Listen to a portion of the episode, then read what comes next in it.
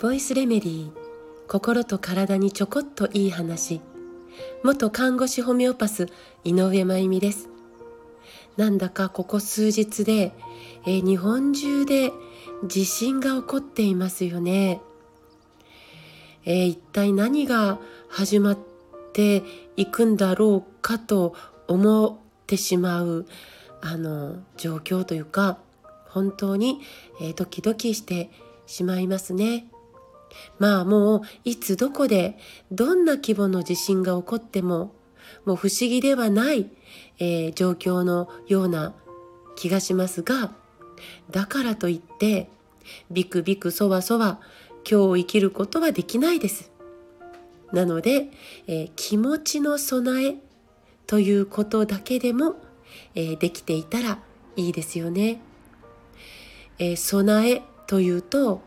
例えば被災した時のためにどんなものを何日分準備しておくかとか、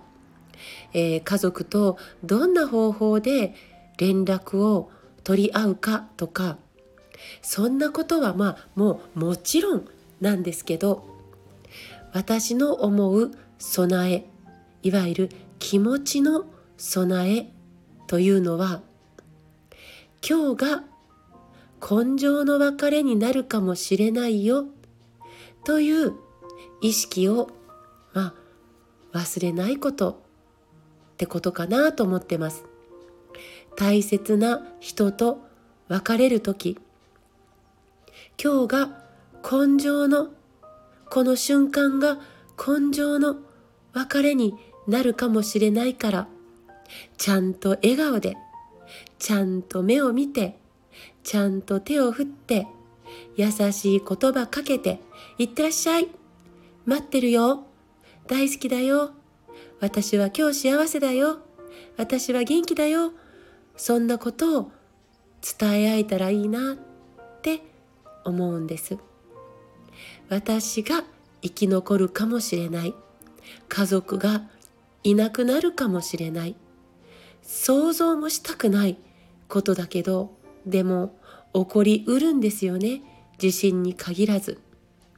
だって老衰まで生きる約束とか年齢順に死ねる約束とかどこにもないわけです。私にとっては娘たちの声表情母の声表情私の中にちゃんと残せるようにそして私の声表情を娘たちや母の中にちゃんと残せるように私は娘を、えー、送り出すたびにその背中を見ながらこれが根性の別れになるかもしれないよって自分に言い聞かせるようにしています。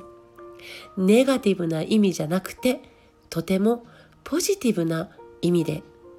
そうすると自分の顔表情もかける言葉もなんかねまるで変わってくるんですよね。自分の今をうんと意味のある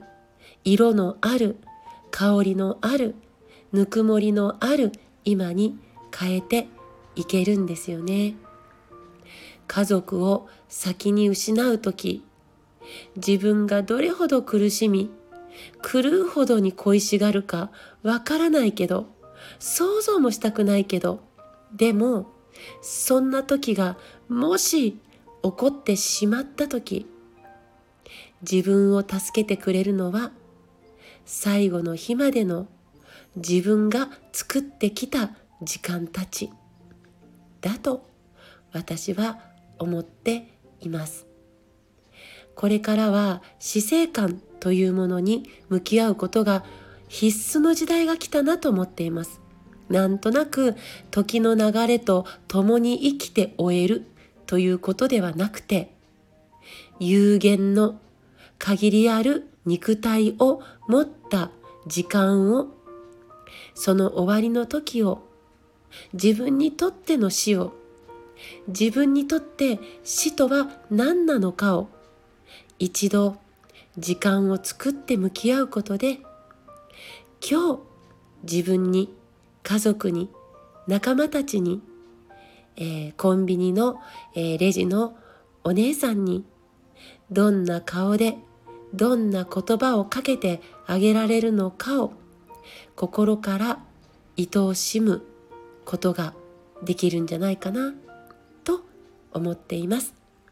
えー、私は各地でお話し会をさせていただいてますがそのテーマは50を超えていますでももし神様から残りの人生は、えー、お話し会のテーマはもう一つに絞ってやれと言われたら何の躊躇もなく残すのが死生観の話なんです。今年で9年目になる私の、えー、大切な講座というかお話なんですね。いつか皆さんのもとにぜひ呼んでください。お話しできる機会をいただけたら嬉しいです。さて、大絶賛発売中の臓器シリーズの、えー、お知らせは今日も、えー、コメント欄に貼っておきますのでよかったらぜひ見てください。はい。ということで今日も最後まで聞いてくださってありがとうございます。また明日お会いしましょう。